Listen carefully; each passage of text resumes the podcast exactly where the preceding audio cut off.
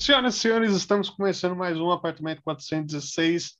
Eu sou o Script e estou aqui com o Fábio Yamada. E aí, Fábio, tudo certo? Tudo certo. Maravilha. E também com o Luiz, que já recebeu sua cópia da chave, já pôs o seu chaveirinho ali, já põe no, no molho de chaves. E aí, Luiz, tudo certo? Tudo certo. Maravilha. Começando mais um episódio aqui. Hoje nós vamos falar sobre um filme. É, vai ter spoiler, pode, se você ainda não viu e quer ver e não gosta de spoilers, então é, não vai dar para você ouvir muito tempo do nosso podcast. E hoje nós vamos falar de um filme do diretor Robert Altman. Nós vamos falar sobre O Jogador de 1992. Vou esperar esse helicóptero passar aqui que tá.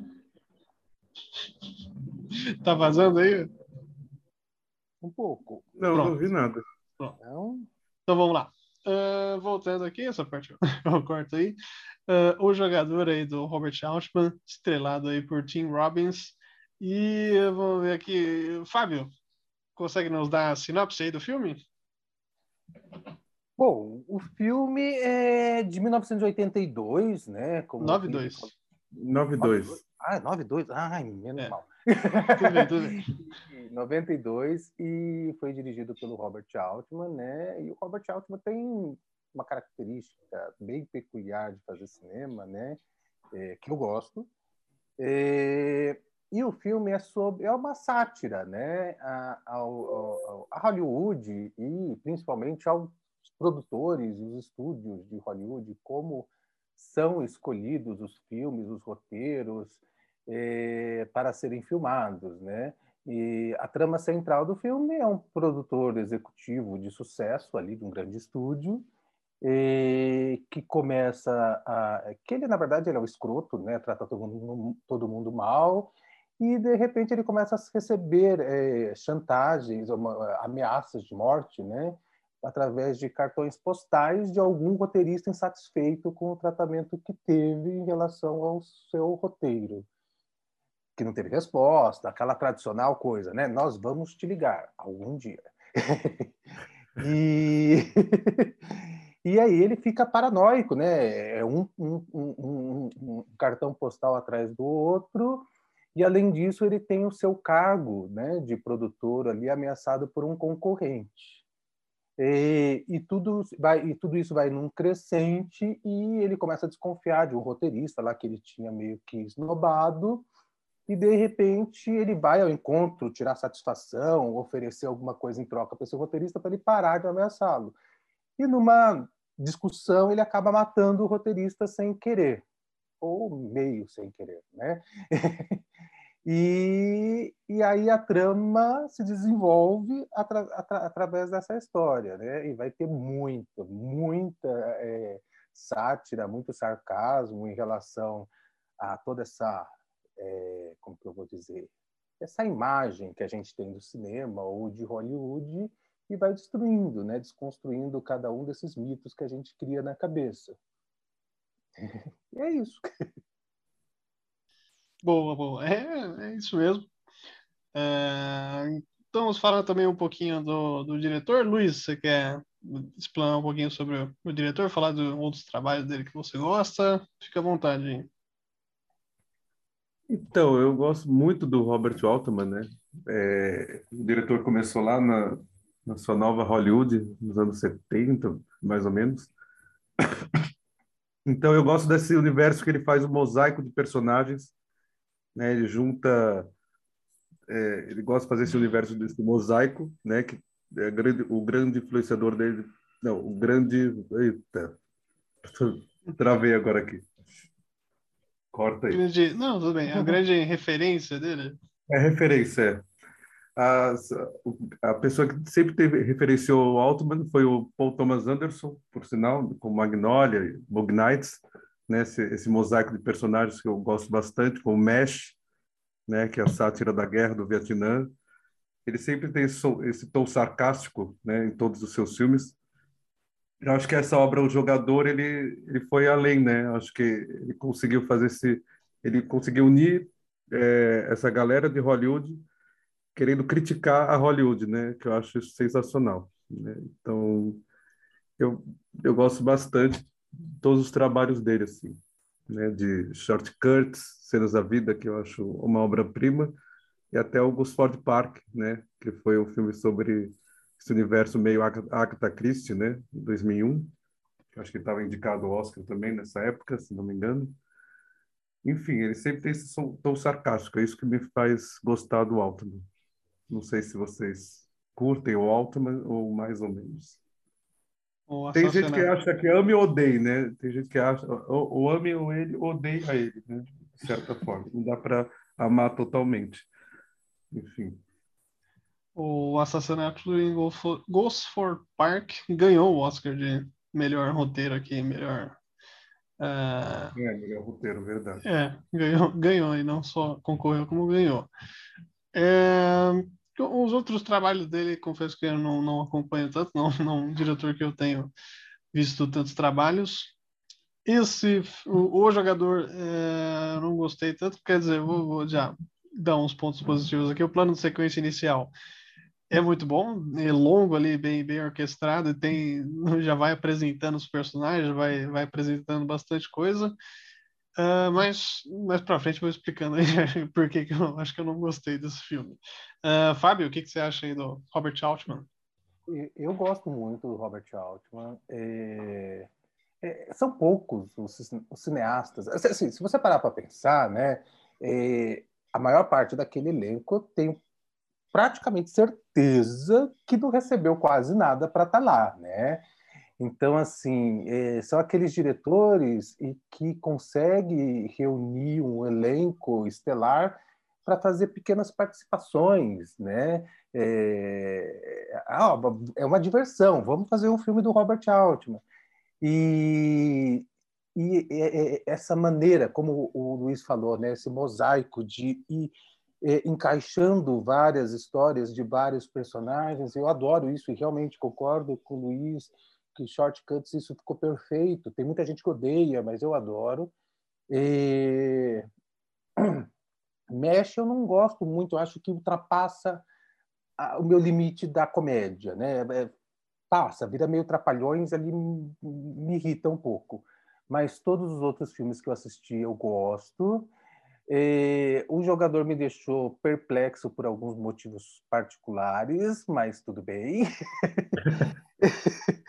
é, mas sim, é, acho que ele ganhou o prêmio de melhor diretor em Cannes por esse filme.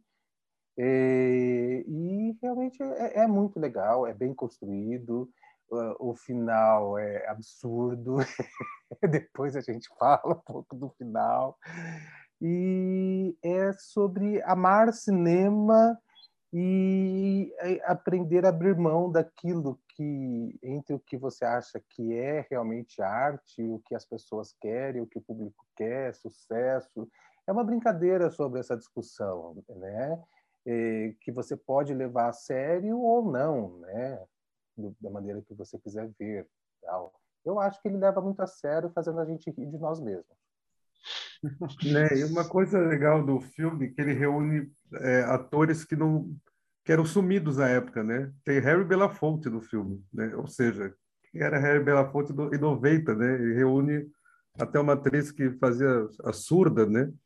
Em um filme Filhos do Silêncio ali no meio. Mas ela, ela é, ganhou o Oscar, né? Ela ganhou o Oscar, mas assim, não, não é o, só daquele momento, né? Não é uma atriz que depois fez muita coisa, parou ali naquele Gente, filme. Cora ganhou Oscar esse ano. Não entendi. Ganhou Oscar esse ano. Oh. Filme. Filme lá. É, que todo mundo já ah, esqueceu ah, pelo jeito. Não, não, não, eu tô falando, não, eu tô falando da atriz, da atriz que aparece então, no filme. Mas ela, é, o filme dela ganhou Oscar esse ano, conta. Não, não é dela não. Ela tá no filme. Ah, tá. Essa atriz? É a mãe. Agora? Nossa, sabia. Agora, agora me ficou. É. Agora é eu comecei a gafe aqui. Nossa. É a atriz que faz a mãe. Foi ela que exigiu do diretor que colocasse surdos mudos fazendo os papéis de surdos. Ah, é, desculpa, olha, a eu cometi, forte aí. Tira isso. É ela mesma, é verdade. Filhos do Silêncio. Tudo bem que ela voltou agora, né? Mas... Vamos, vamos falar do Burt Reynolds. Tem até a Cher do filme. É. Ah, não, mas a Cher, a Cher, a Cher tá bonita lá. Nossa, né? Os haters ainda. O Fábio vai ganhar haters ainda. Ah, não, mas ela tá bonita, não tá bonita? Tá. tá mas você falou tá. de um jeito que, sei lá. É, tá bonita lá, ué. Lá, olha, olha. É. Enfim, é, vamos lá. Continua aí, Luiz. Luiz. Comentei da gafe. Do... É. E esse plano sequência eu acho perfeito, né? Eu acho um dos melhores inícios do filme. É sem dúvida o, plano sequência, sete minutos, cinco, seis minutos mais ou menos, né? De, de abertura. E aí ele fala, né, ele critica muito essa, essa coisa do, da MTV, de certa forma, né? Que tem muitos cortes o tempo todo. Né? Tem o cara que fala toda hora, corta, corta, corta, né? Ele fez um plano sequência de seis minutos. É aquela coisa de todo mundo apresentando seus, querendo mostrar os seus filmes, né? Continuações de filmes absurdas, né? A Primeira Noite de um Homem 2, né? Umas coisas que as pessoas querem Nossa, vender é, tudo ali. É, um né? negócio, então, né? Umas ideias de merda, né? Ah, vamos fazer um não sei o quê, mas agora é na África. Nossa, que tal criar uma coisa nova? Que tal? Todo mundo querendo vender tudo, né? Muito louco essa cena. Eu acho bacana. É. Eu, eu, acho que eu não gostei também, é, também é, voltando aqui desse plano sequência, né, que é o cara que tá reclamando, né, ah, os filmes, ah, essa geração MTV, que o ator é o Fred Ward, né, também deixar aqui nossos sentimentos, né, morreu esse ano, aí, morreu em maio, 8 de maio desse ano aí, recentemente, ah, é? é? faleceu, ele que fez Ataque dos Vermes Malditos também, shortcuts aí. Ué? Não, tá, não, não. tá bom. Ah, divertidinho. Tá Ataque dos é Vermes divertido, é divertido, é, é com Kevin Bacon ainda. É, estrelando Kevin Bacon ainda no comecinho. Uh, mas também é uma coisa que eu reparei aqui agora, que, eu, que eu tinha falado até pro Luizinho off, que talvez por eu estar assistindo The Offer né, nesse momento, é, eu não gostei do, do, jogador, que é, eu acho que o The Offer tem mais o meu ritmo, né, que também, é, The Offer também tem a criação do Michael Tolkien, que escreveu o roteiro do, do jogador, é, só que lá é um pouquinho mais, mais agitado, vamos dizer assim, o, vamos dizer, o, o jogador do The Offer, que é o Matthew Goody, que faz o Bob Evans, um chefe de estúdio, é um cara muito mais acelerável, vamos dizer assim. Talvez é, quiseram fazer o personagem do Tim Robbins um cara mais sem graça, talvez, né? Mais quadradão, assim, vamos dizer, corporativo, sei lá. E eu, eu acho mais interessante a versão do The Offer aí. É, eu gosto do Tim Robbins no papel. É não vou dizer que é o melhor papel dele, eu acho que o Tim Robbins é um grande ator, né, que está meio sumido, né, mas eu acho que é um grande ator. E, e, e todo o elenco, né, seja secundário, até a, a, a Greta Sack, né, ela tá, tá bonita, né, tá esplendorosa, mas o que mais me surpreendeu, gente, que, que eu, foi o Vicente Donofrio. Uhum. Gente, ele tá magro e com cabelo. É, a capacidade de transformar dele é um, quase um Christian Bale, né? Um negócio assim. Não, ele era jovem. Não, mas jovem. em 86, 7 ele fez o Nascido para Matar. ele tá bem diferente de, de, de, uns anos depois, de uns 5 anos depois ainda ah, no é, jogador. Tem, é. Razão, tem razão. Ele, nossa, é, tem razão. Tem razão. Eu nunca tinha visto ele magro num filme. É, eu acho. É, agora tem que pensar. Às vezes, às vezes você está assistindo um filme, aí você para, nossa, esse rapaz aí eu conheço, esse, esse ator é bom, hein? Ah, é o Vicente Donofrio. Já acontece várias vezes isso aí. É. É, mas um, um ponto, outro ponto positivo aí que eu gostei bastante, que eu acho que salva o filme, que está né, tá destoando aí, na minha opinião, aí, a Whoopi Goldberg. Ela está muito boa nesse, nesse filme, faz um papel bem pequeno ali, né? Faz umas, umas entradinhas ali, faz uma detetive que está investigando o caso aí do, do, do assassinato aí. E ela, dá, ela traz outra energia para o filme, né? Não sei o que, que, que vocês acharam disso também.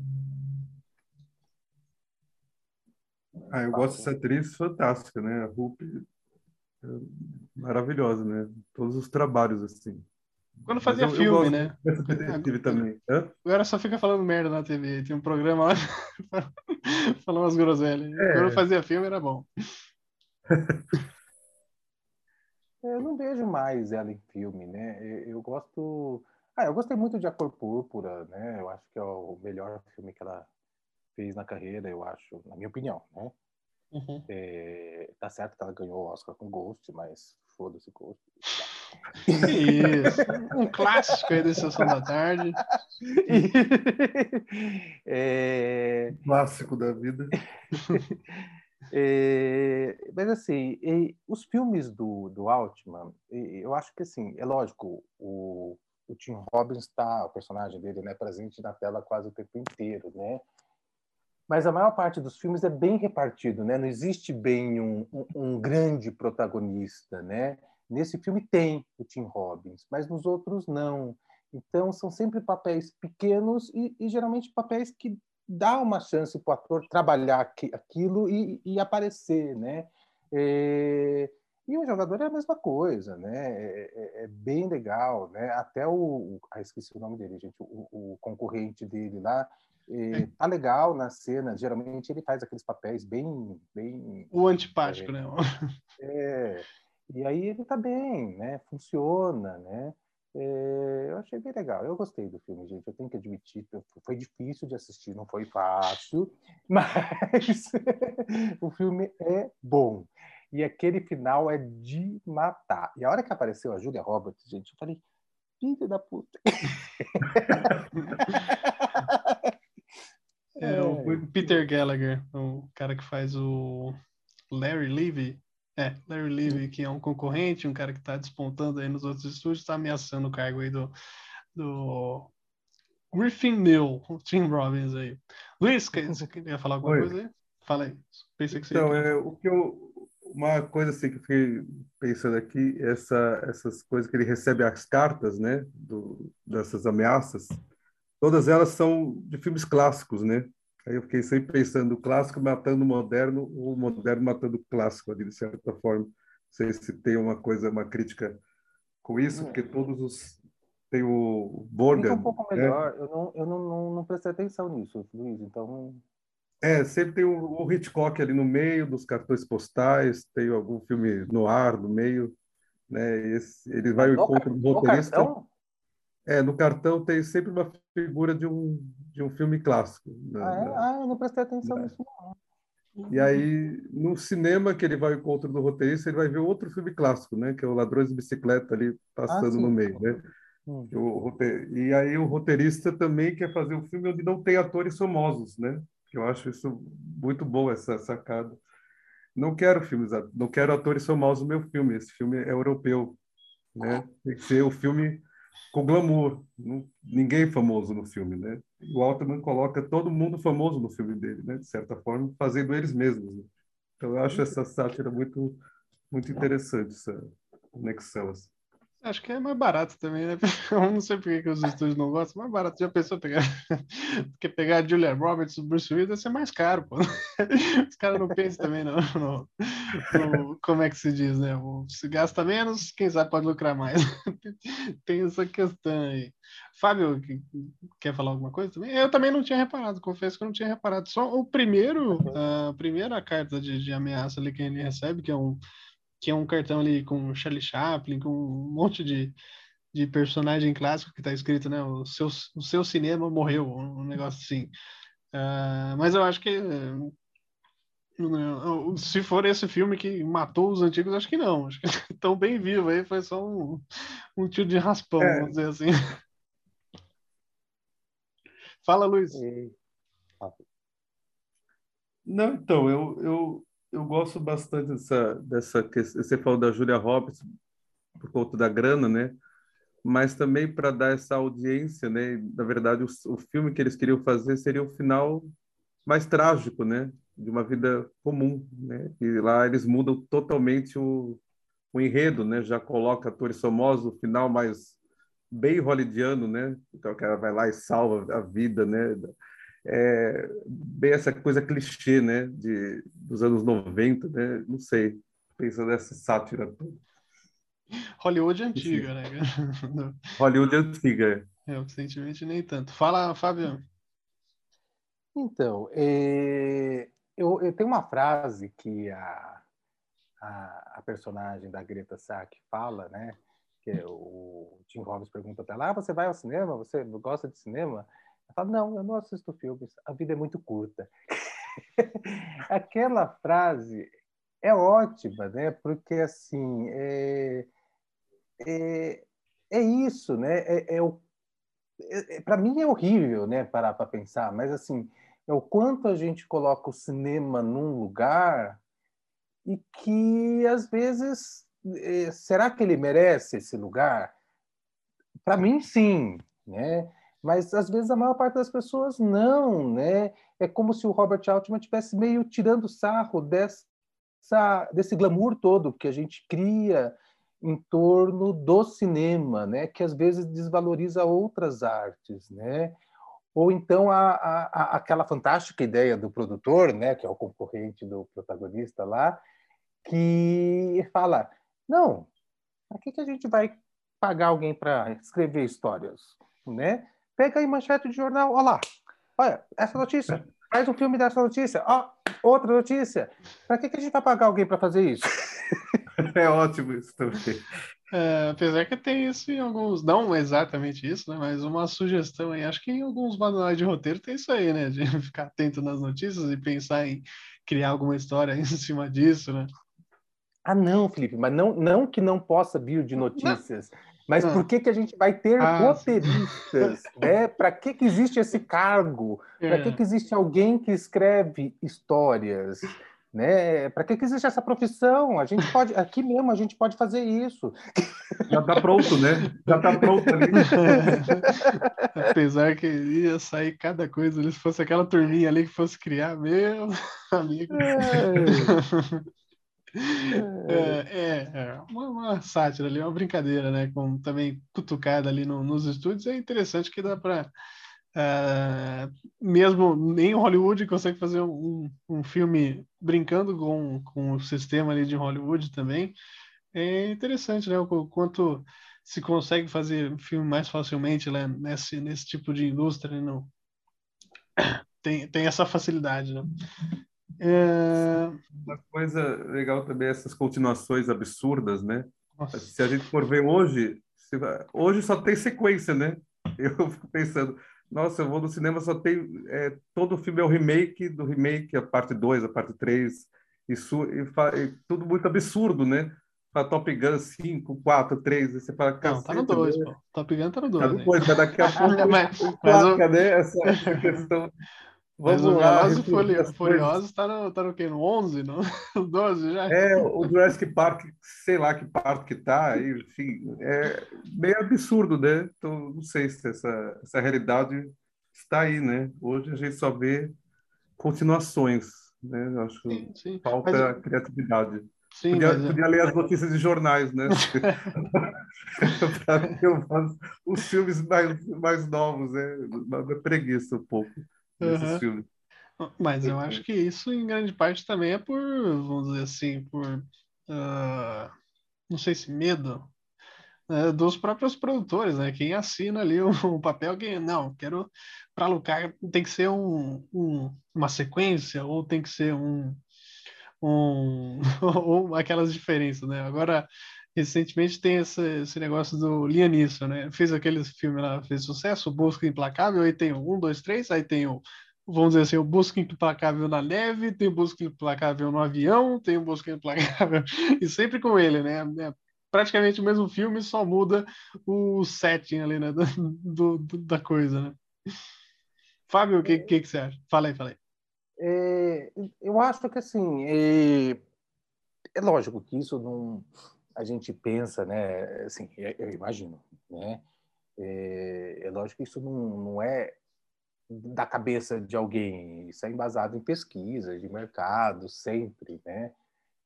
E um filme, quem é que paga ingresso para ir no cinema? É, quem é que vai pagar o ingresso para assistir um filme original indie não sei da onde? Então, os grandes estúdios eles vão investir em filmes que têm retorno garantido, né? E essas produções independentes, é, com roteiros originais, excêntricos, exóticos, ou seja, o que for, é, vão ficar relegados ao streaming mesmo, né? Vai ter muito pouco lugar para ser visto, além de mostras e festivais nas telas grandes, né? É, sim, isso, né, quiçá ainda ter festival né, em sala grande, de repente vai virar tudo online. É, é uma mudança absurda, né?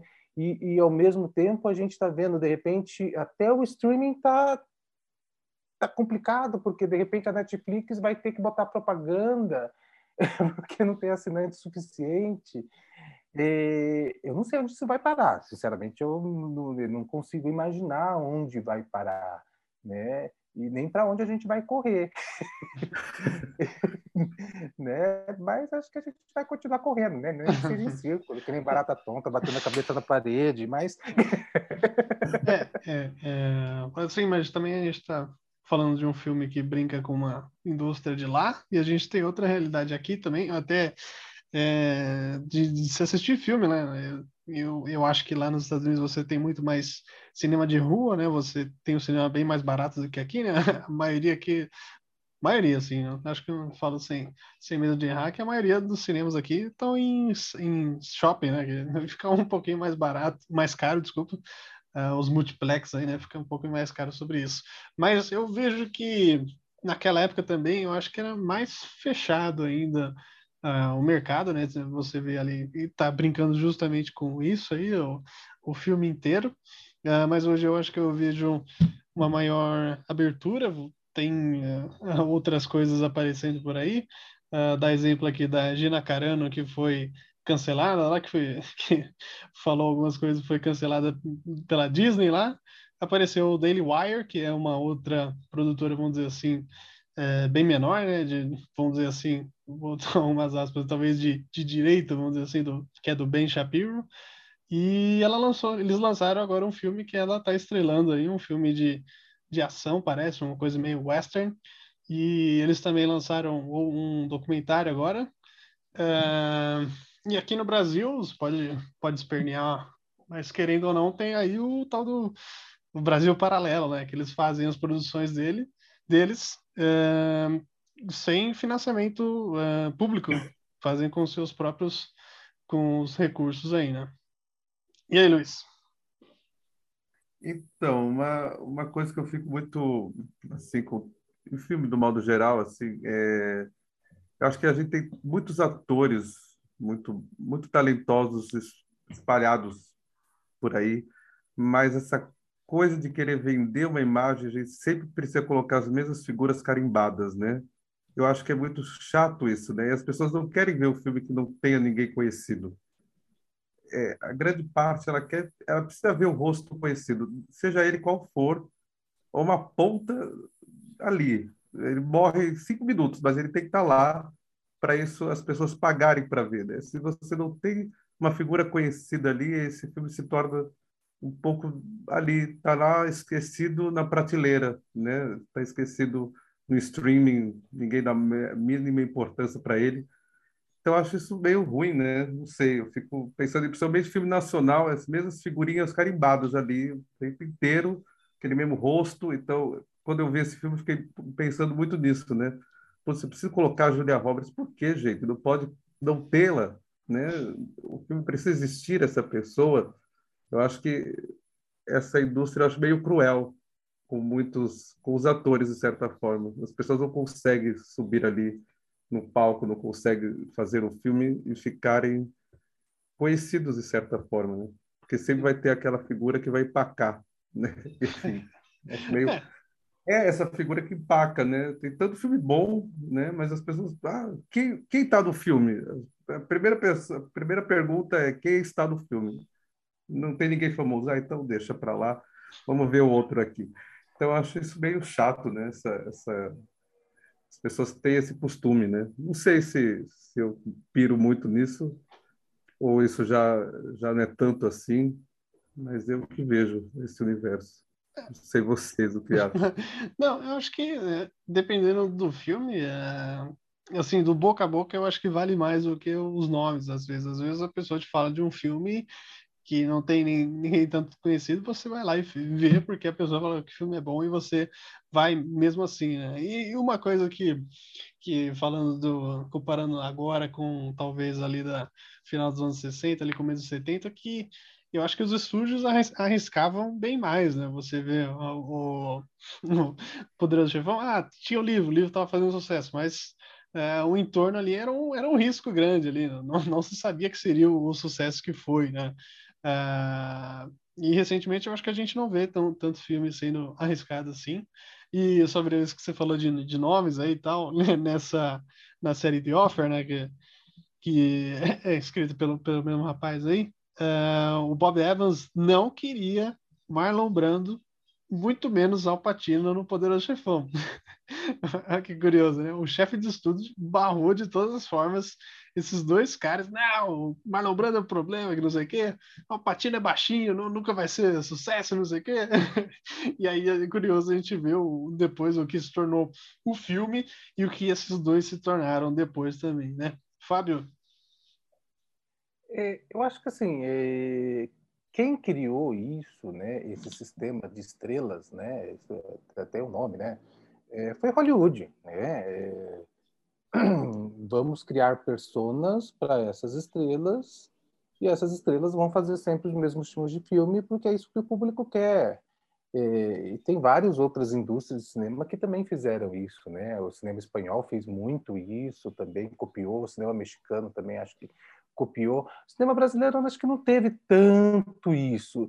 É, o problema é que o cinema brasileiro, é, durante muito tempo, é, é era Globo Filmes, e Globo Filmes era atrizes de novela, ator de novela, né? Então, a gente fica com, com isso na cabeça, né? E, mas eu acho que ainda o cinema brasileiro conseguiu escapar um pouco disso, né?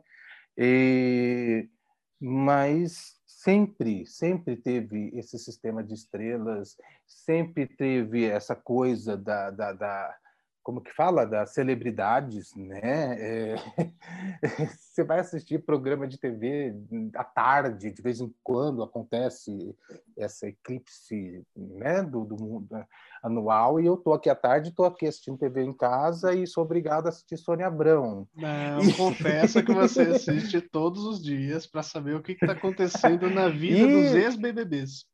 E de repente. Que morreu, fico... né? Que ela matou, morreu. De repente eu fico vendo aquilo, gente, eu falo, meu Deus do céu, quem é que está interessado nessa porra? Era, era, era igual aquela. Tinha um quadro, né? Eu não posso, eu não posso dormir sem saber isso, uma coisa assim. da né? vida dos famosos? É, é, tinha, tinha, uma manchete, um quadro, não sei da Você não pode. Acho que era um vídeo show, não sei, não sei onde era. Era uma coisa, não posso dormir sem saber. Isso eram as notícias mais ridículas e absurdas sobre celebridades, né? É, ironia, né? É, e você vê um programa inteiro discutindo por que a como que é a Maraísa e Mari, como é o nome da outra? Maia... Mária, Mária Maraísa, eu acho que se Mária, Isso. O porquê talvez, quem sabe, elas vão se separar. o programa né, falando. Né? É, é o único programa que eu vi, mas eu, era um programa inteiro sobre isso diversas teorias do porquê, quem sabe, do mais marido que queria ficar com os filhos, que não sei o que, que traiu, que não traiu, que xingou, que não xingou, que desvalorizou, que não sei o que, que estava falando mal. né? E, e, e isso está é, tá enraizado meio que nas pessoas, né? Então é isso que vende. E se é isso que vende, é isso que eu vou botar, né? É, então, como fugir disso? Difícil né? Hum. Depois que já está ali, como é que você foge de uma coisa dessa? É, e é isso. Impregnou, né? Impregnou.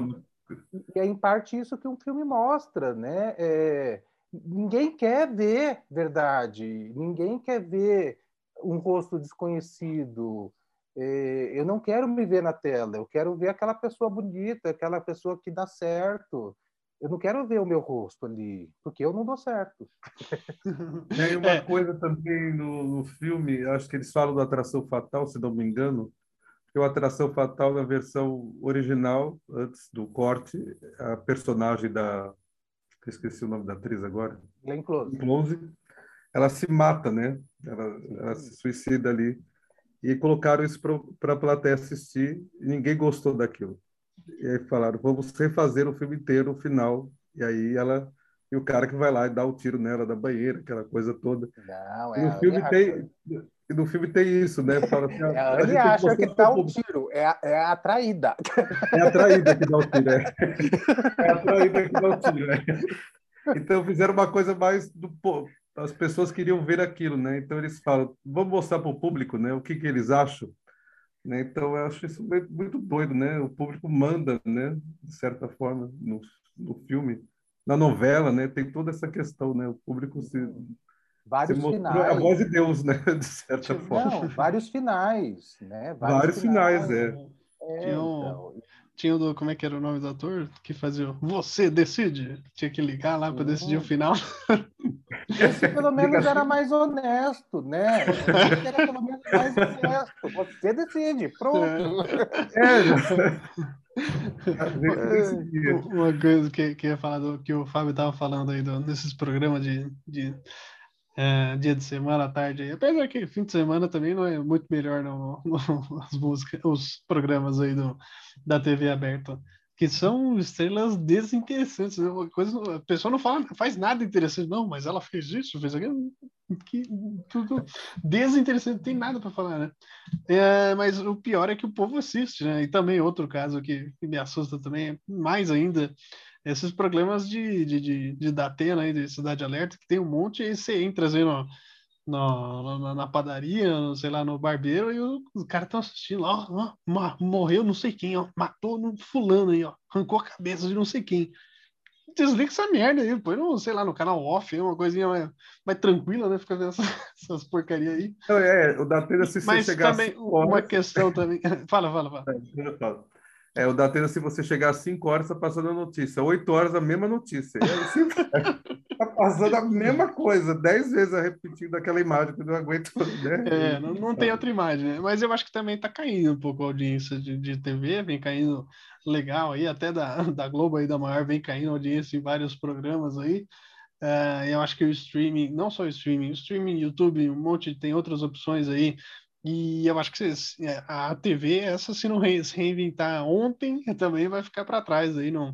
Uh, acho que se alguém aparecer com uma, uma ideia minimamente boa, vai explodir na TV, vai, vai, vai fazer um, sucesso grande aí. Talvez também a TV fique só aí com os, os eventos ao vivo, né? Talvez só os, os esportes aí, algumas coisas que você precisa estar ali para ver, né?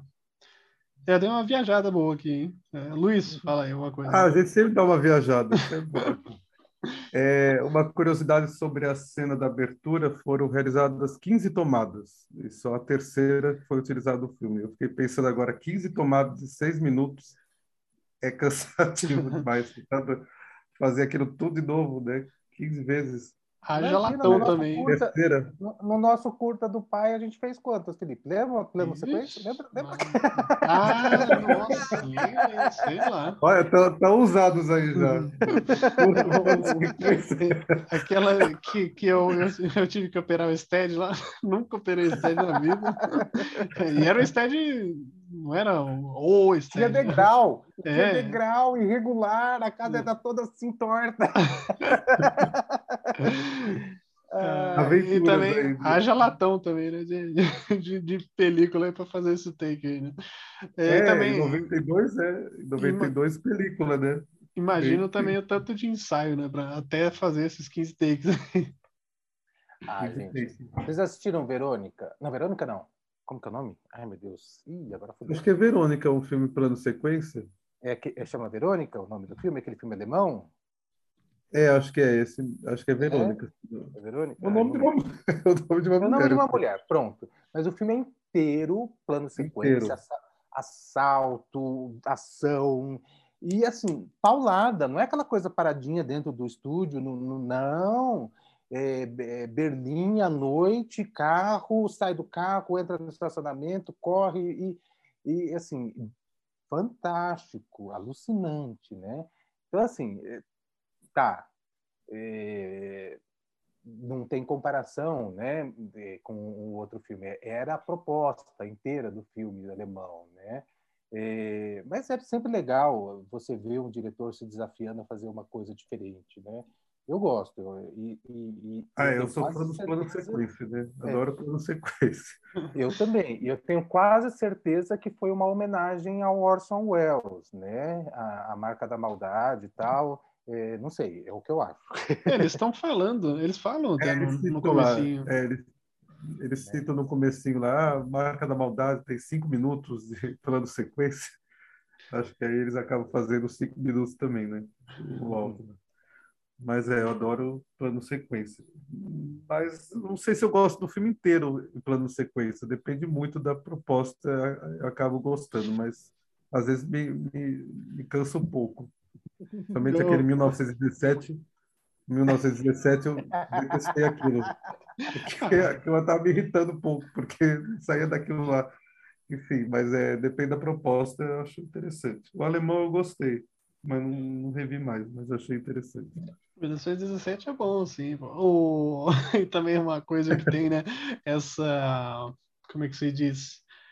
É, ou a pessoa trabalhou no filme ou conhece alguém que trabalhou, né? E aí no começo do, do, do, do jogador, o Fred Ward, né, tá falando, não, meu pai trabalhou, ou sei lá, meu tio, meu pai trabalharam em, em Hope, como é que é o nome em português do, do, do Hitchcock? Ah, Festim Diabólico. É Festim Diabólico. Diabólico. Não, meu pai trabalhou, magnífico, o filme inteiro em plano sequência, não sei o quê. Sempre tem essa, como é que se diz, meio que contar vantagem. Não, eu trabalhei nesse filme, eu não sei quem trabalhou nesse filme, eu conheço. tem essa, essa coisa aí no, no meio dos, dos bastidores.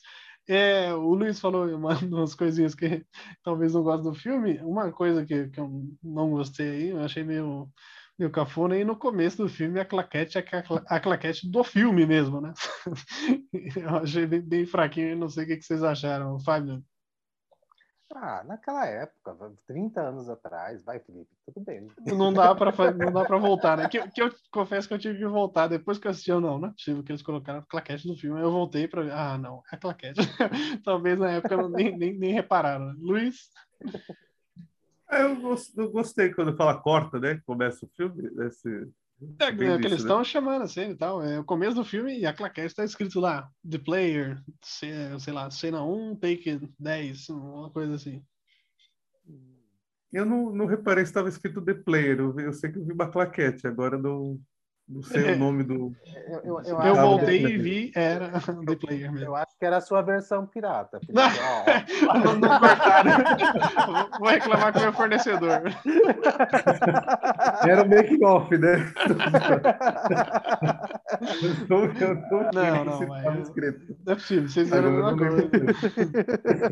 Eu até fiquei pensando, mas eles estão filmando ou era o filme mesmo? Aí depois que eu vi, ah, não, é um filme mesmo. Gente, gente não faço isso.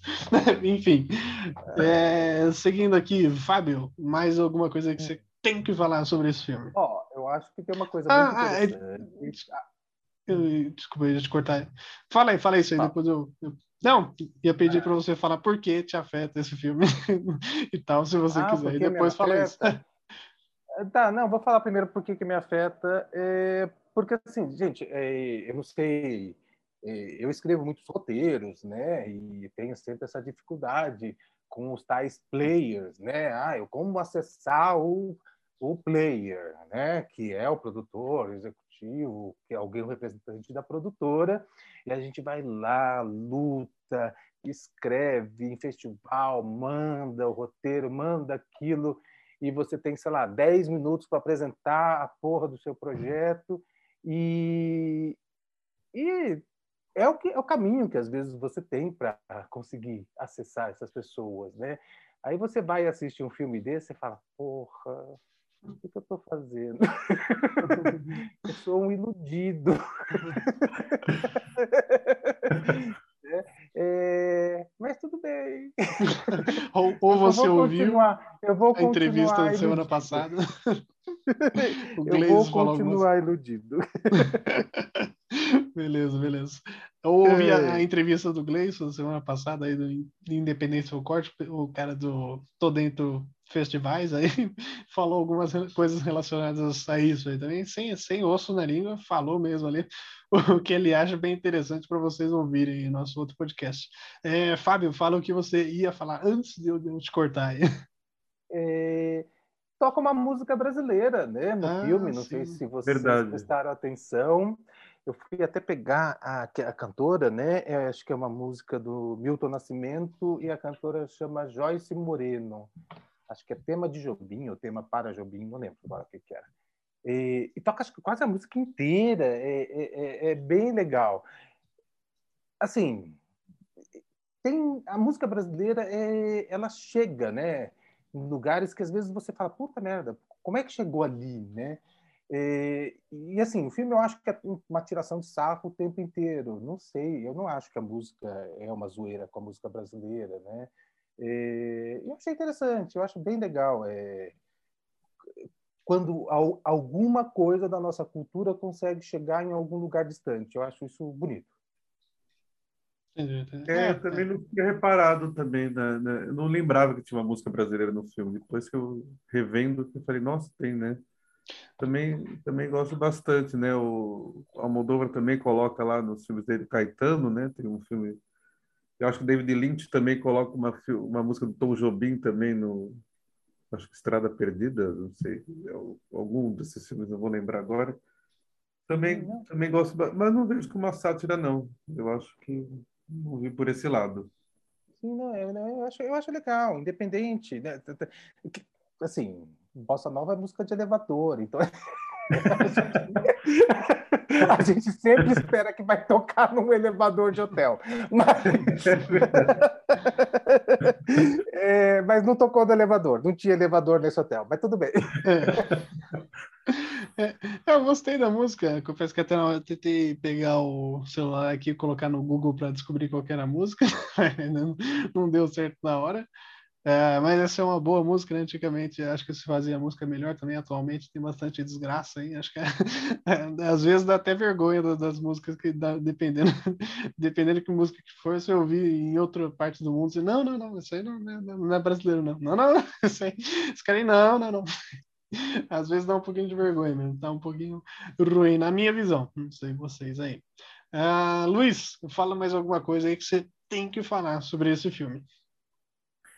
É, não sei, eu ia perguntar se você, realmente acha que ele queria realmente matar esse, esse roteirista, ou ele só foi para tentar investigar, ou, ou, ele tinha planos realmente na cabeça dele, assim, eu vou eu vou matar ou não? Ele só tinha esse hum. Eu acho que não. Acho que foi intencional, né? Foi, foi, algo, foi algo que aconteceu de repente, né? Ele não planejou aquilo tudo. Eu... Mas às vezes eu acho que ele queria realmente, mas não sei, eu fico com essa. Você eu... acha que ele tem um ar meio misterioso, o Tim Robbins, parece aquele cara meio inescrupuloso, assim, sei lá. Tem, tem um jeito meio. Né? Eu vou fazer alguma merda, tô, estou querendo fazer. Mas, enfim, não sei. É, nesse filme é, também ele tem esse personagem, essa meio que personagem aí. Uh, eu acho que foi acidental, acho que ele queria resolver mesmo e no, no momento uh, juntou tudo ali, o, emprego tá arriscado, o cara perseguindo ele, o cara também, o personagem ali do Donofrio uh, começa a cutucar ele sobre outras coisas ali e, e por, um, por um breve momentinho eu achei, ó, que coisa doida que eu vou falar o Tim Robbins ali, o Tim, tem um momento ele fica, ele fica com uma cara de louco ali, que ele acaba matando o Donofrio. É, ali eu achei ele mais interessante do que no resto do filme, que ele que é meio sem graça no resto do filme. Mas enfim, eu achei é, que foi sem querer, né? Não, não, qualquer, não, não sei qual que é o certo, né? Tem culposo e doloso, acho que é o, o culposo que é, que é o sem querer, né? Fada. É, o culposo é sem querer e o doloso é querer. Ah, é, é o contrário, é o contrário do que a gente imagina. Fala isso aí.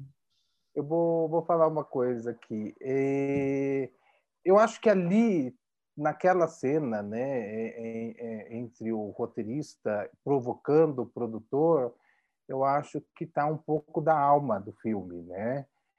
Que é a ideia do que do que esse produtor, o estúdio produz, né? O que ele realmente cria, né?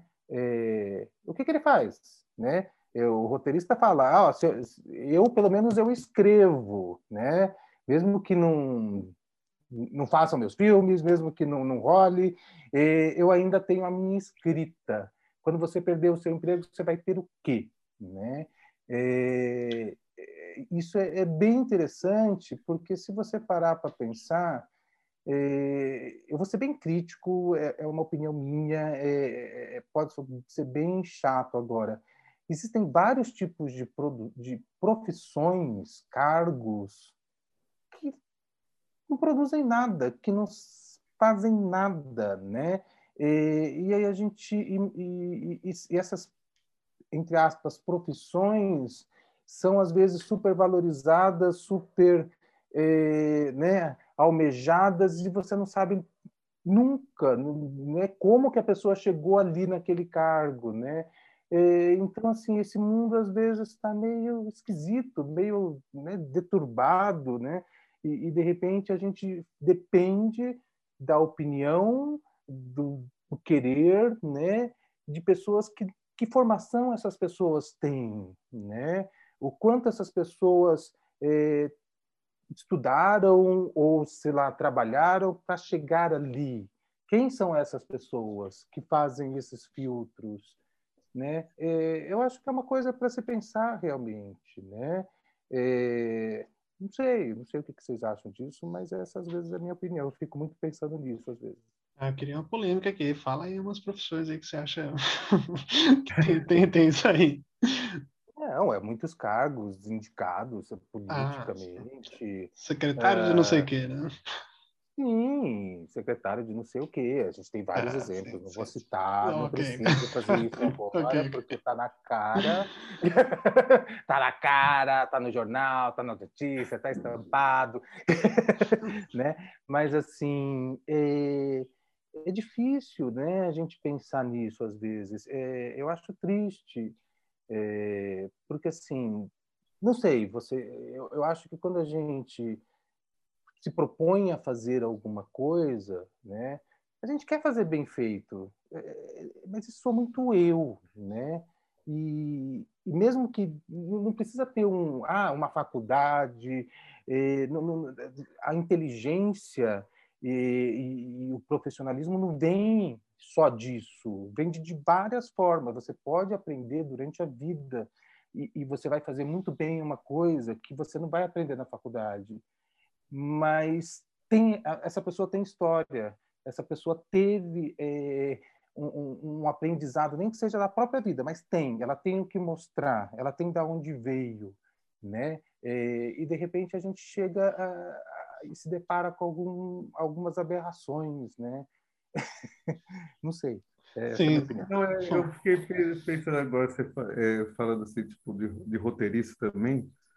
Roteirista é um trabalho meio cruel, né? Ele está ali o tempo inteiro escrevendo, imaginando, passa horas e noites escrevendo aquilo, ele vai vender aquela ideia, ele vai ver que não tem nada a ver com o que ele escreveu.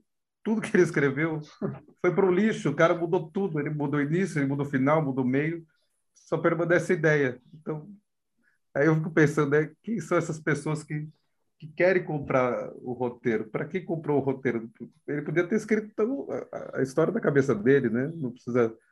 Ter... Então eu acho isso muito, muito cruel, assim. Você já você mata aquela ideia que o cara teve, né? Eu acho isso muito, principalmente em várias essa indústria, principalmente né? esses profissionais que a gente não sabe quem são.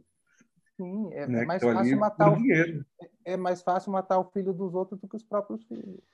Não, mas tem uma questão também que eu um pouco advogado de diabo aqui. O, o roteirista, o roteirista ou qualquer pessoa que cria alguma coisa, o que você cria, você, você acha que aquilo ali é a melhor ideia do universo. E às vezes não é bem assim. Às vezes você está fazendo na sua cabeça é ótimo ali, e às vezes é uma ideia meio bosta, né? Vamos falar bem sincero aqui, né?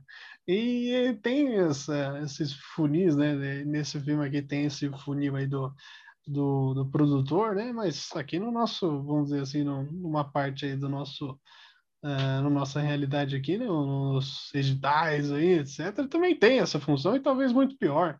Uh, fala muito mais, uh, não ali, destrói muito mais coisas, talvez nem por, por, por as, pelas boas razões, né? Vamos dizer assim, sei lá, uma brisa aqui. Fábio. Não, é, eu não sei. É, é, o caminho ideal, é lógico que não existe, não existe um caminho ideal para isso. Mas se tivesse próximo de um caminho certo, acho que já seria ah, tão bom, né? Mas assim, é, eu acho que é um pouco disso que o, que o, que o Altman quis dizer ali, né? É, aquele, né, só se a gente parar para pensar, né, na brincadeira entre aspas central do filme, que é aquele filme que aparece a filmagem no final, é, existe ali o roteirista, né? Eu quero assim, eu vou ser assim, eu não vou mudar uma palavra, eu não abro mão. e de repente ele já abriu as pernas, tudo, né, para qualquer coisa que fosse. Por quê? Porque ele quer vender ou fazer sucesso, eu não sei é, exatamente. E, e, e, também a gente tem que pensar no, no é, é, estranho, né? É, você pensar na arte como uma coisa que tem que ser vendida, e não numa arte que é para ser exposta. E quando você faz uma arte para ser exposta, essa arte não necessariamente tem que ser comprada. Ela pode estar lá te irritando, ela pode estar lá te passando mil sensações bobas ou ruins, e não necessariamente alguém vai ter que pagar para comprar aquilo. Mas quando você vai no cinema, você faz uma arte que tem que ser consumida, tem que ser paga, tem que render. E, e quando você faz isso, será que a gente ainda pode chamar que aquilo é arte? Então, assim, isso me intriga um pouco, né? É, é, não sei, vocês. Não, é, eu acho que outras artes também tem que se vender, né? O músico aí não, não vai comer solacidó aí na, na, na, janta, né? Também tem que fazer o seu dinheiro aí.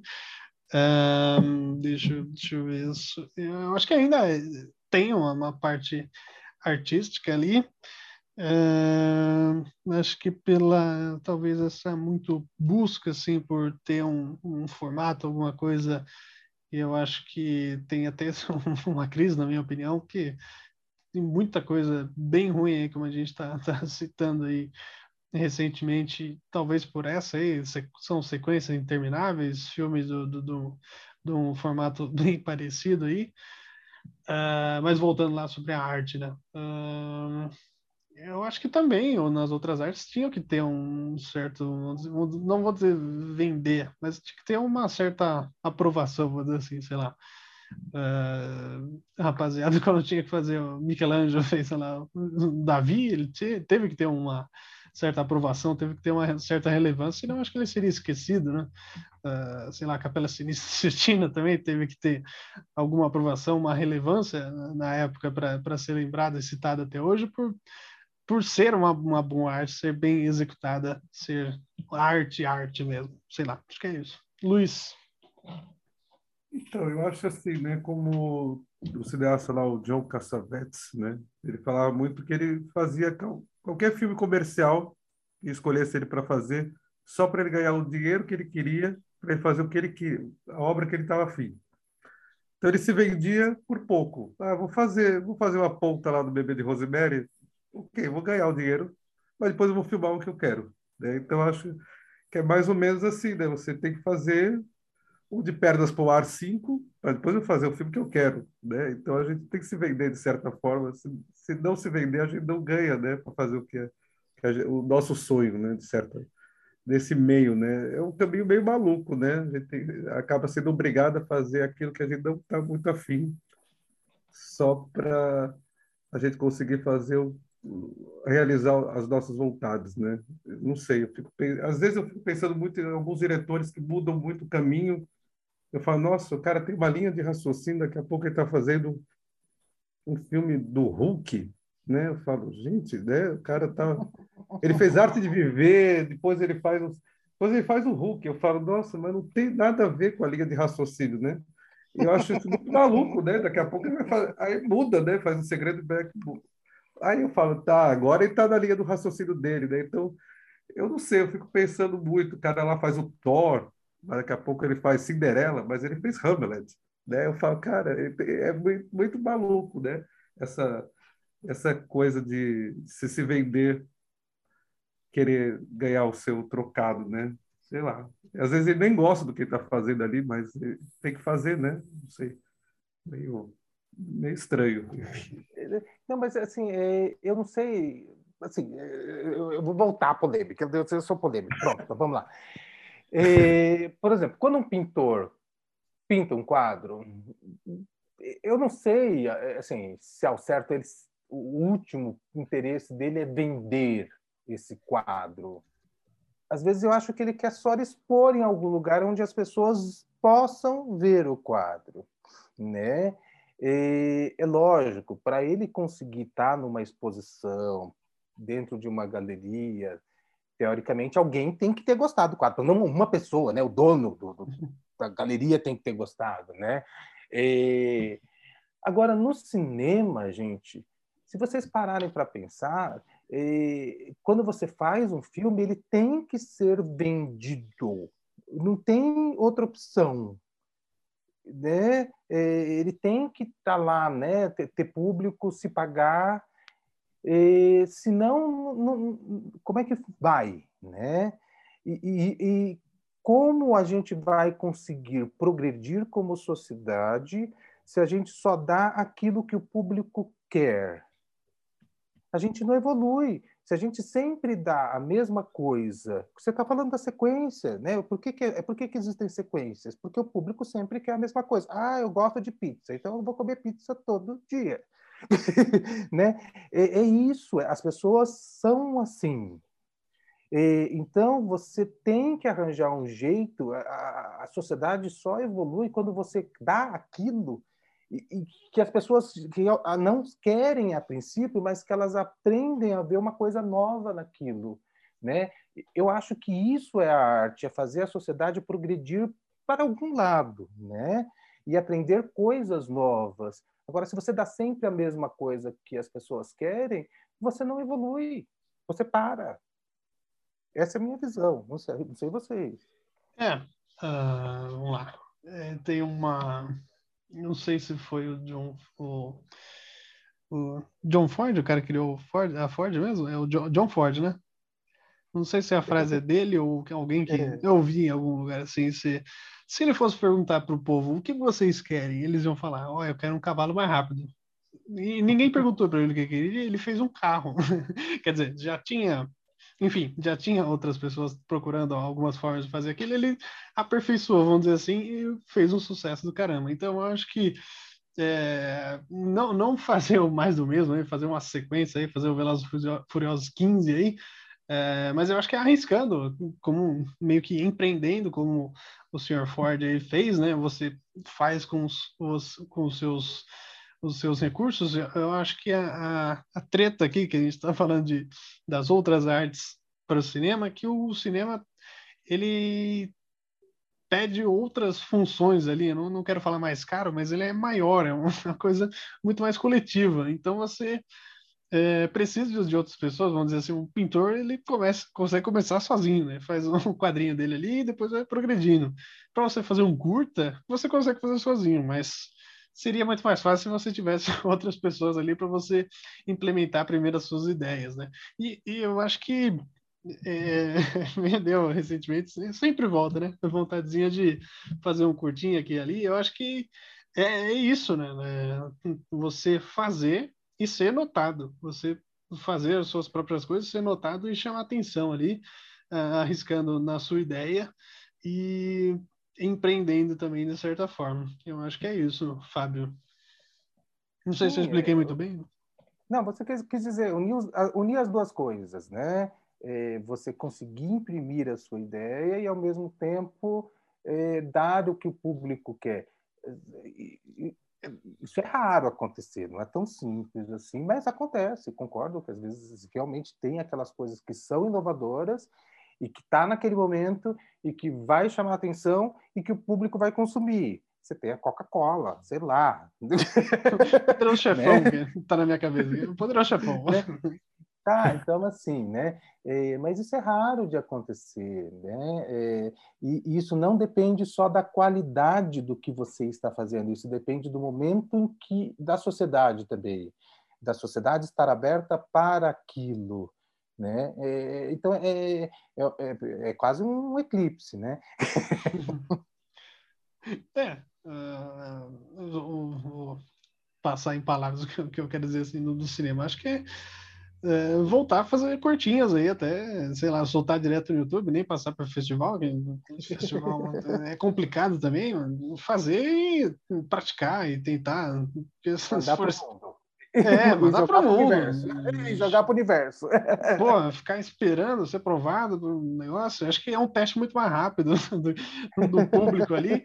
Não sei, também acho que as visões de, de, filmes que eu gosto, do que eu gostaria, que eu gosto, eu gostaria de fazer, é, eu acho que, que é isso. E eu vejo assim também uma coisa que é, eu vejo as cabeças assim de, de, de cinema e de, de música até também principalmente em cinema e série, que são muito parecidas, assim, as, as ideias, uh, as, as visões de mundo, vamos dizer assim, é muito homogênea. Eu não vejo nada tão diferente, assim. Claro que tem alguma coisinha outra disputando, mas no mainstream, vamos dizer assim, no, no famoso, é, é o mesmo, mais do mesmo ali, não sei lá.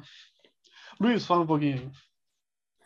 Então, é, essa vontade de fazer o curta também tenho, tenho muita, né? Acho que a gente tem que fazer e colocar para o mundo todo para várias pessoas assistirem, porque a gente fica muito preso nessa coisa de festival também. Eu acho isso. Né, eu, eu, eu gosto, mas eu fico com o pé atrás, porque, tipo, só, só quem vai ver o seu curta é quem participou e foi naquele festival tal. E demora muito, o né? Resto, o resto não vai ver o curta, né?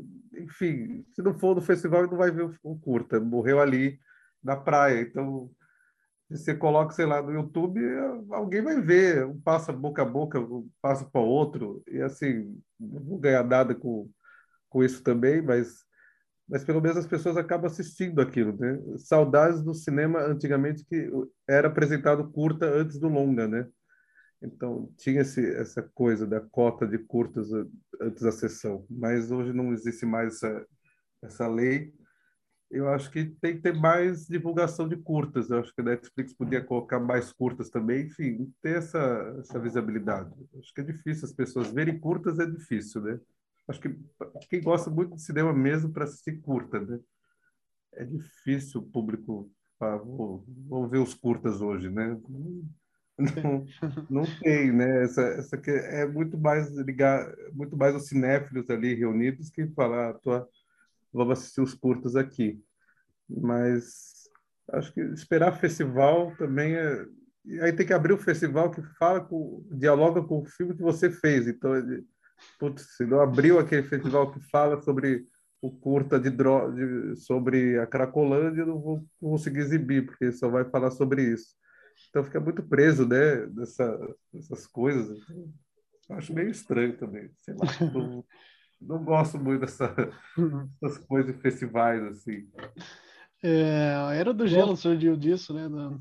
Tinha um curtinha, pequenininho. É, eu acho que eu vi em cinema a primeira vez, não, não me lembro bem, mas começou com um curtinho e de repente, ah, vamos dar, vamos dar espaço para esse rapaz, esse rapaz brasileiro, vamos dar um, dar um longa para ele. Vai. E aí fez esse sucesso também, ganhou milhares de sequência também. É, uma, uma coisa aqui sobre curtas, né? É, eu tenho, tenho esse roteiro sobre um pouquinho da, da vida do quartel, um curtinho de ficção. E aí eu já, já tentei explicar assim para alguns conhecidos do, do, que serviram comigo ou que estavam ali. E aí eu falo, ah, que a meu, minha ideia é de um curta-metragem de ficção, né? Aí o cara, ah, entendi. Mas é com, com atores assim? Dá para assistir no cinema? Não, não, não. É, é, com atores, sim, ou ficção, só que é um curta-metragem, é com menos tempo. Não, geralmente você não consegue assistir no cinema. Então você tem que explicar o que, que é um curta-metragem, às vezes até o que, que é ficção, para as pessoas também entenderem um pouco aí, né? Eu me ah. senti igual aquele filme Saneamento Básico agora. Vamos fazer um curta de ficção, que é ficção, né? Um filme de ficção científica mesmo, né? Com ETs e tudo mais. Né? Muito bom aquela, aquele filme. É, aquele filme é muito bom também. Fábio, é... fala aí. É, não, concordo, concordo com vocês. É, e assim, e o triste é, é Ai, lá vou entrar em polêmica de novo, né? é, a Ancine, a cultura, né? Não valorizar o curta, né? E aí, se não valoriza o curta para conseguir ponto, pontuação, vai, vai matar o curta, né? Então, gente, para onde correr? É triste, é difícil. Difícil, né? Para começar, você tem que fazer curta, né? Não tem como fazer um longa se, o curta né? não é valorizado para pontuação, e, e, e, aí? Você vai para onde depois, né? Então, é difícil. É, é, eu não sei como solucionar, né? O cinema tem que ser patrocinado. Não adianta querer achar que que, que, que, tudo vai se pagar. Não vai se pagar, gente. Não vai. A gente não tem uma grande indústria cinematográfica. E, e, ainda bem que a gente não tem, porque se a gente não tem, tem espaço para, de repente, surgirem coisas novas e não somente coisas que a gente está cansado de ver. Né? Então, é, assim, você fala que quer fazer o curta, aí você conhece um monte de gente que faz foto, vídeo. Ah, vai pagar quanto? Não tem dinheiro para pagar. Ah, então deixa para lá, vou fazer. É... Aí o curta não sai, mas a pessoa fala, precisa, né? Eu amo fazer, né? Então ninguém também, né? Então tem que ter um dinheiro ali no meio, senão é, conheço várias pessoas que trabalham com foto, edição, mas se não tiver o dinheiro envolvido, ele geralmente não vai fazer aquela é ideia, por mais que ele goste. É. Uh... Então, nosso caminho, gente, é começar a escrever cartão postal. Não, não. Vamos escrever vários cartões postais. Quem não tem indústria aqui? Eu acho que eu discordo ah, eu tenho, Se eu tivesse tenho, indústria eu, aqui, eu acho que seria muito mais fácil produzir aqui. Eu tenho vários cartõezinhos de vários produtores aqui na minha mesa. Ah. como, jogador como, disse, como disse o Gleice aí, que estão cagando dos projetos também. Eu acho que por não ter uma indústria que não tem um espaço, é, justamente é. também tem menos espaço ainda. Quer dizer, eu tenho, eu tenho minha opinião também. Eu, eu, eu não, não, não, não, busco essa parte de, buscar um, um, dinheiro do Estado assim para fazer o meu filme. É, não, não, eu acho que não é esse o caminho. Também não vou forçar ninguém a não procurar. Também cada um vai, no, vai na sua jogada aí. É, eu sei que é difícil também, mas esse é, essa é a minha visão aí. Tentar. Eu sempre fico pensando, ah, não, acho que esse ano eu vou, vou botar um catarse aí para tentar viabilizar o meu projeto. Quem sabe futuramente, não sei, botar um, um, um projetinho primeiro do catarse para tentar, tentar levantar uma verba aí para fazer um filme. Fala, Luiz. Bora lá, se conseguir, se conseguir, chama. É, é, tem que ser, tem que ser. É, muitas vezes é na broderagem mesmo. Já, já trabalhei no curtinha dos outros e na, na broderagem ali mesmo. Uh, e depois a pessoa te ajuda em outra coisa ali também. Geralmente é na broderagem. É, do que tem, né? É, sim, sim. No que tem da arte, né? A direção de arte não existe, o que tem mesmo, né? é a minha casa, preparado não, é essa mesmo. Está escrito no roteiro, não sei, mas é bem por aí. Vamos no baixo orçamento, né? No, no BO mesmo. Uhum. Uh, Fábio, quer falar, falar mais alguma coisa aí do filme antes da gente ir para as notas? É, não, acho que agora já falamos acho que quase tudo, né? Não, não lembro de ter mais alguma coisa para falar, não. O Altman, foi, o Altman fez polêmicas aqui, né? Fala aí, fala aí, fala aí. O Robert Altman fez polêmicas aqui com, o Fábio. Ah, sim, sim. Ah, é. Sim, sim. Divagamos aí assuntos É, E nós fomos ah, longe, acontece, fomos- sempre, sempre tem, sempre tem. Ainda, ainda nesse episódio, tá ileso ainda, ainda não citamos aquele diretor. Mas em breve a gente. alguém solta aí. Daqui a pouco É, alguém. não, No não, filme, no não filme ele é citado, hein? Não tem shot. Eu já bebi meu copo inteiro. Eu tenho água. Ah, então eu vou falar. Vou falar aqui. Alguém, to- o pessoal toma água. Mas o no próximo- comecinho do filme eles falam Scorsese. Ah, você que é o Scorsese? Não, eu não sou Scorsese. tem uma, tem uma Mas- dessa também, bem no comecinho, né, Luiz? É, mas o próximo episódio pode falar Scorsese, que realmente vai ter. O próximo episódio terá Scorsese. Você que também tá ouvindo a gente, já, já viu o seu shot aí que falamos umas três vezes aqui nesse último minuto. Scorsese, olha, mais uma vez Scorsese. Então, seguindo aqui, vamos, vamos seguir essa aqui. Luiz, nos dê aí quantas chaves merece ah, o jogador de Robert Altman de 1992. Esse filme aí ah, que nós escolhemos aqui para falar dessa vez. É quatro chaves, é boa. Quatro chaves é Bom, o limite, né? não, o limite é cinco. Ah, Cinco sim. é excelente. Não, não, pode ser quatro, vai. Tá bom. Vai quatro. Fábio? Eu dou quatro também. Eh, Eu, eu gosto bastante do filme. E eu já tinha assistido, mas eu não lembrava, e foi muito bom assistir. Foi, foi como que eu vou dizer, terapêutico. Entendi, entendi. Ah, então eu vou, vou dar minha nota aqui. Ah, eu dou dois, né? Não, não, realmente não gostei.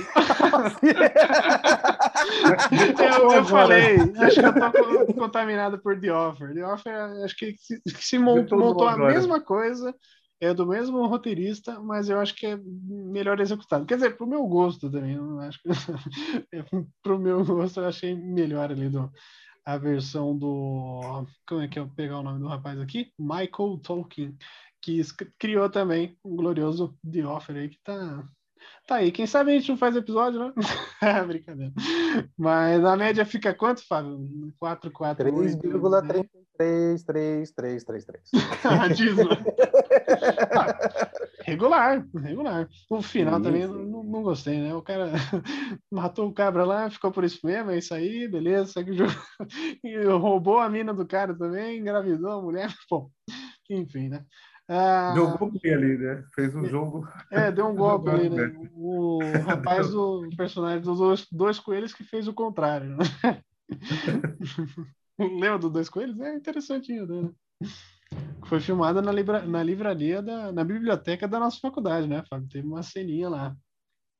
Eu não lembro do final. Dois do- coelhos. Eu lembro que tem Não, um assalto. Não, eu lembro que tem um assalto, mas Não, eu não lembro mais do resto do filme, para falar a verdade. Não, ele, ele meio que devolve. Ele, no, numa parte do filme, ele atropelou e matou a esposa do. Esposa e filho do. do acho que do Caco, né? Que é o, o, o, o professor eu, eu lá. acho que eu não assisti esse filme até o fim. E aí, o que ele Eu faz? Ele engravida a mina dele e meio que deixa ele, é, a, a, a, a namorada e, e o, ela grávida, né? Pro Caco. Acho que é, o que eu me lembro é isso aí. É isso, Luiz? Você lembra? Ixi, eu não lembro desse, Uau, desse Fábio, filme.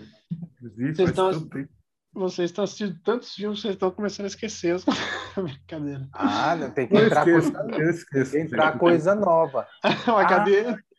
Tem que entrar coisa nova. E, e sim, crimes do futuro. Crimes do futuro. Crimes do futuro? Que, Nossa, que, é muito bom. Crimes do futuro. que, que, que é isso? Fala mais aí.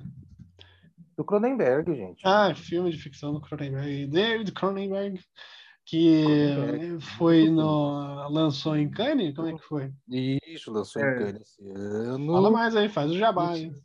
Tá, já Olha, é, Trabalhou com o Cronenberg aí, eu também estou fazendo jabá.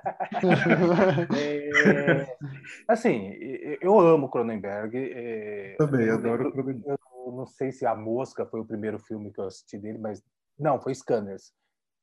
Né, foi Scanners. É, e depois assisti A Mosca, mas tem Gêmeos, Morte da Semelhança, que é um clássico absurdo, né?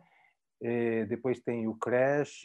Então, assim, é, é a volta do Cronenberg, Cronenberg de verdade, né? Raiz, né? Cronenberg não, não, raiz. Não sei se raiz, mas assim é, é, é, aquele cinema que assim, né? Que que te dá vontade de vomitar, mas que, é, que te faz pensar.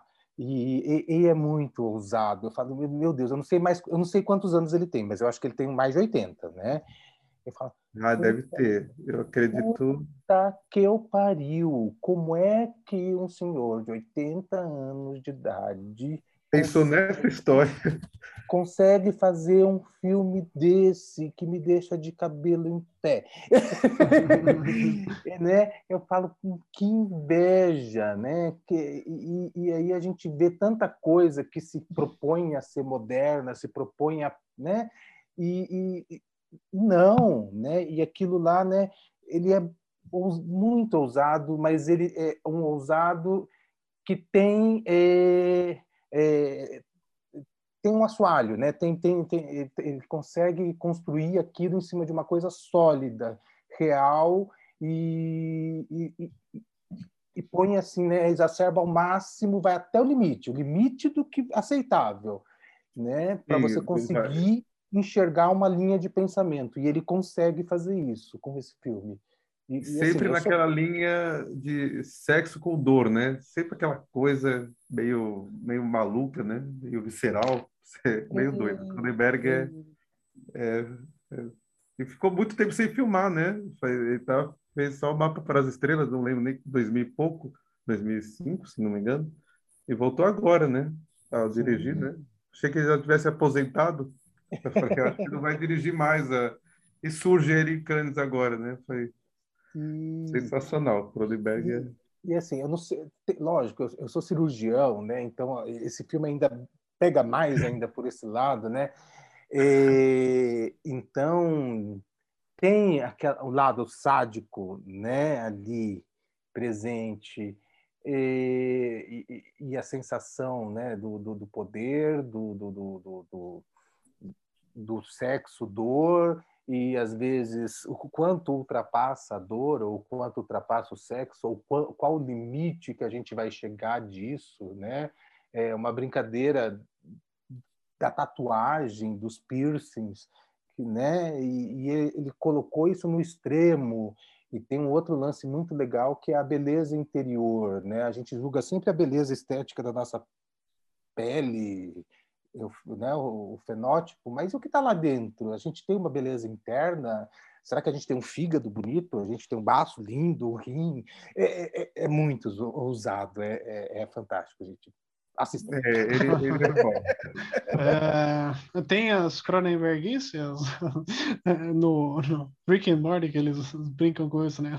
O universo Cronenberg, tem uns, uns negócios tudo estranho. Tem, tem aquelas coisas meio videodrome nesse também? É, tem, tem, tem coisa bem legal. legal. Ah, deixa, aqui, deixa eu pegar bem legal. Tem, ah. Lembra um pouco o XTZ, né? Pelas Sim. formas ali dos. Orgânico. É orgânico, é, lembra um pouquinho.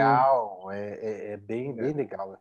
É, deixa eu, pera, pegar uma coisa aqui. É, parceria entre distribuidora O2 Play e plataforma Google garantiu que o longa-metragem chegue, chegue primeiro às salas do cinema. 14 de julho de 2022 aí, desembarque com exclusividade no MUBI no dia 29 de julho. Então aí as datas aí, em breve aí estarão aqui no, uh, no Brasil, aqui no cinema e no streaming também. Deixa eu encerrar aqui, a gente já se estendeu bastante aqui. Agradecer a todo mundo que tava, ouviu a gente aí, aguentou a gente por esse tempinho. Uh, se inscreva aí, segue a gente onde você está ouvindo a gente aí no, no Spotify, no Deezer, Google Podcast ou no Anchor. Segue a gente no Instagram também, portal APK306.